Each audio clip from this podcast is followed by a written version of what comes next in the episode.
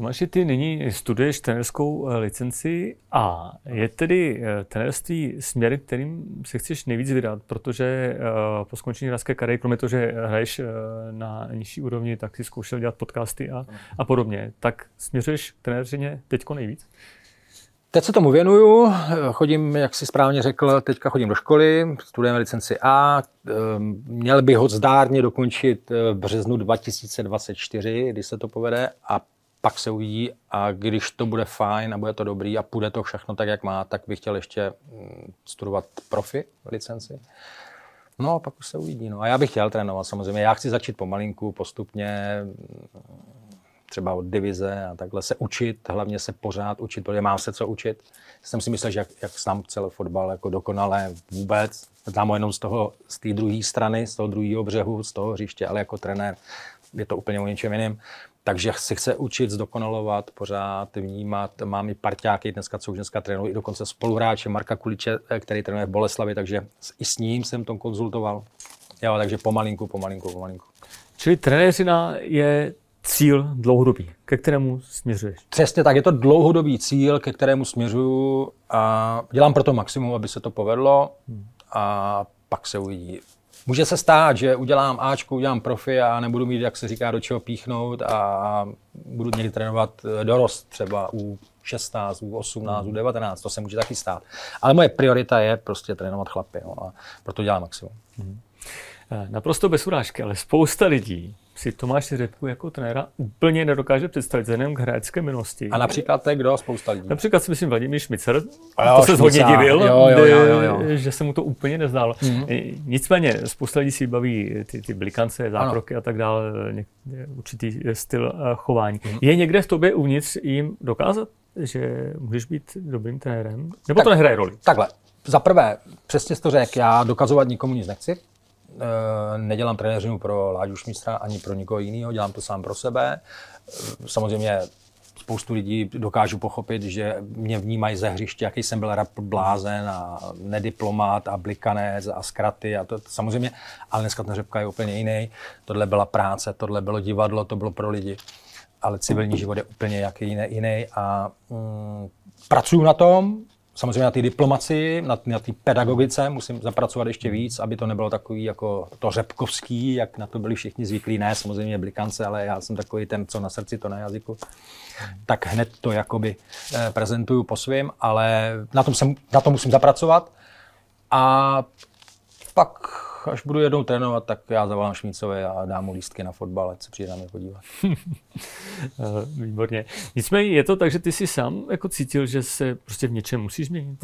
Jo, určitě jo. Já jsem musel... Jinak nepůjde. No, jinak by to nešlo samozřejmě. Já, jako, dokážu si představit já, že bych tohohle Řepku z toho hřiště přenes na lavičku. Mně by se to strašně líbilo. Teď je otázka, jestli by to vůbec bylo schopno vstřebat to moje okolí, anebo dokonce i mí svěřenci. To asi ne, pro někoho by to asi bylo fajn. Je pravda, že kolikrát profesoři mi říkají, ať si zachovám tu autentičnost toho Řepky na trénování, že to je opravdu unikát, že takový tady není, ale musí to být trošku jakoby uhlazený, musí to mít nějakou štábní kulturu, nějaký limity. Ale že bych se ve skutečnosti jakoby neměl měnit něco jiného, co mi není přirozené. Ale musím to trošku jakoby uhladit, aby to bylo stravitelné pro spoustu lidí. To by mě možná nenapadlo, protože když si bavím profesory v uvozovkách, jako je třeba Werner Lička. Ten to právě po mně chtěl, abych zůstal. Bob Páník taky mi říká, hele, zůstaň sám sebou.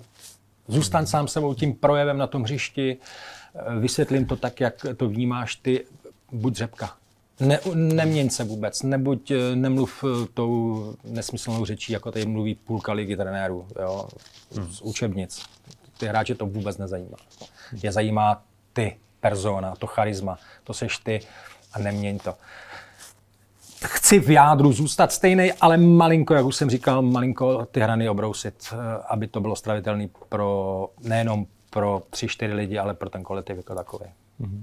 A co by teď trenér Tomáš Řepka netoleroval hráči Tomáši Řepkovi?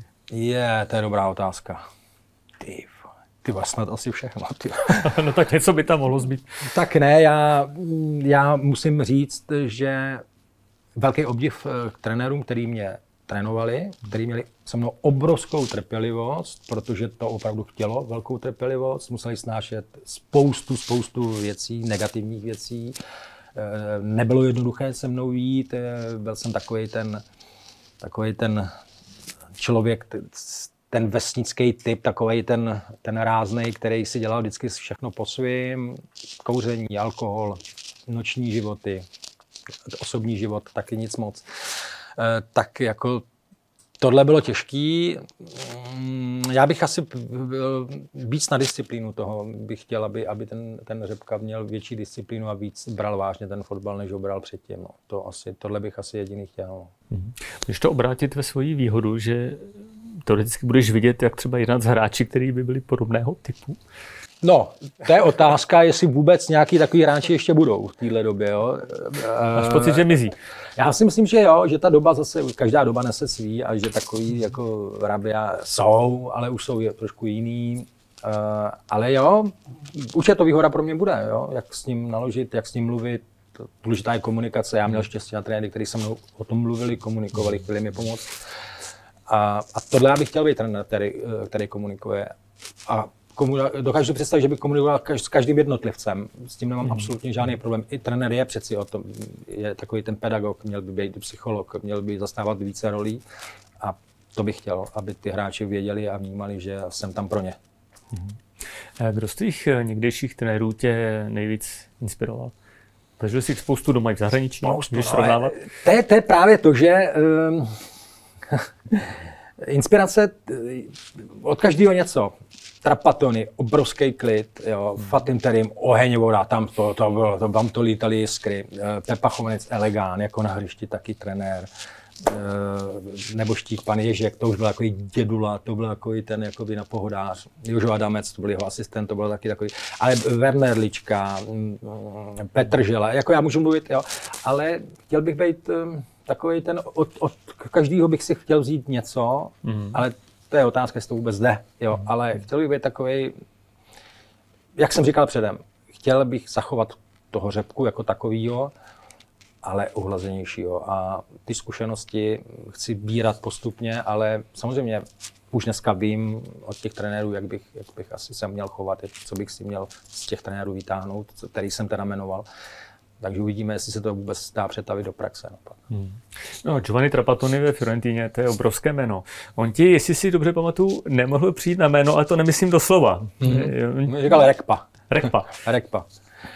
A co bylo zajímavé, to musím ještě říct, že když jsem přicházel do Itálie, tak byla první schůzka, že jo, a on tam přišel a ptal se mě, říká mi, tak sezóna ve Spartě, a nevím, jestli mě vůbec viděl, jo, oni tam mají scouting na to, takže on mě podle mě ani neviděl. A říká mi, kolik jsi měl za tuhle sezónu, která skončila žlutej karet. A já jsem se bál, já říkám, ty vole, ještě Zdeněk Nehoda mi říká, ale řekni mu, vole, 2, vole, protože to mu nemůžeš říct, měl 12 nebo kolik, ty vole. Tak já říkám 2 a on úplně hotovej, říká, cože, tak málo, tak jsem mu pak řekl, samozřejmě jsem měl asi 9, tak byl spokojený. A což byla úplně jakoby pro mě rarita, ale Fatih Terim to zase byla úplně jiná písnička, to byla disciplína, opravdu ta turecká disciplína, mentalita paradoxně, ale pak taková jakoby vášem zapálení do té hry, což mě taky bavilo. Jaký je nějaký trenérský sen? A nebo začneme cíli postupnými a pak tím snem? Tak cíl je samozřejmě liga, trénovat první ligu, nebo zkusit i zahraničí, chtěl bych využít jazyku, hlavně italštiny, angličtina taková, ale spíš italštiny.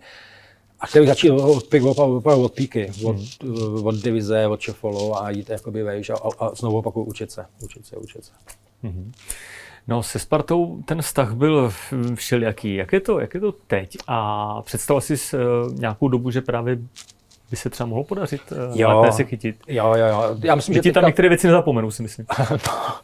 To je otázka, no. Nicméně ze Spartou teďka vztah je, si myslím, že dobrý. Bývával horší, teď už je to jakoby na dobrý úrovni. Chodím na fotbaly, nemám problém dostávat lístky, dostávám každý půl rok nebo... Na Vánoce dostáváme nějaký takový ty jejich předměty.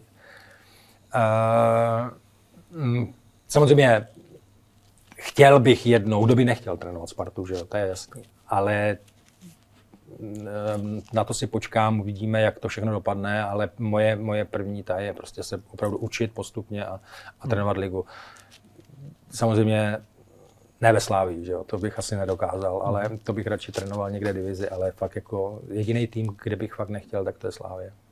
No, František Straka to zkusil, dopadlo to podle očekávání. A dopadlo to Franta, já jsem o tom s Frantou mluvil, já ho měl dokonce i u sebe v podcastu a je na ně vidět, že to byla velká chyba, jeho životní rozhodnutí, lituje toho do dneška a je z toho opravdu ještě do dneška takový trošku přejetej. No. Čili touhle cestou to máš jasno, že by to nešlo? Touhle cestou fakt ne, jako.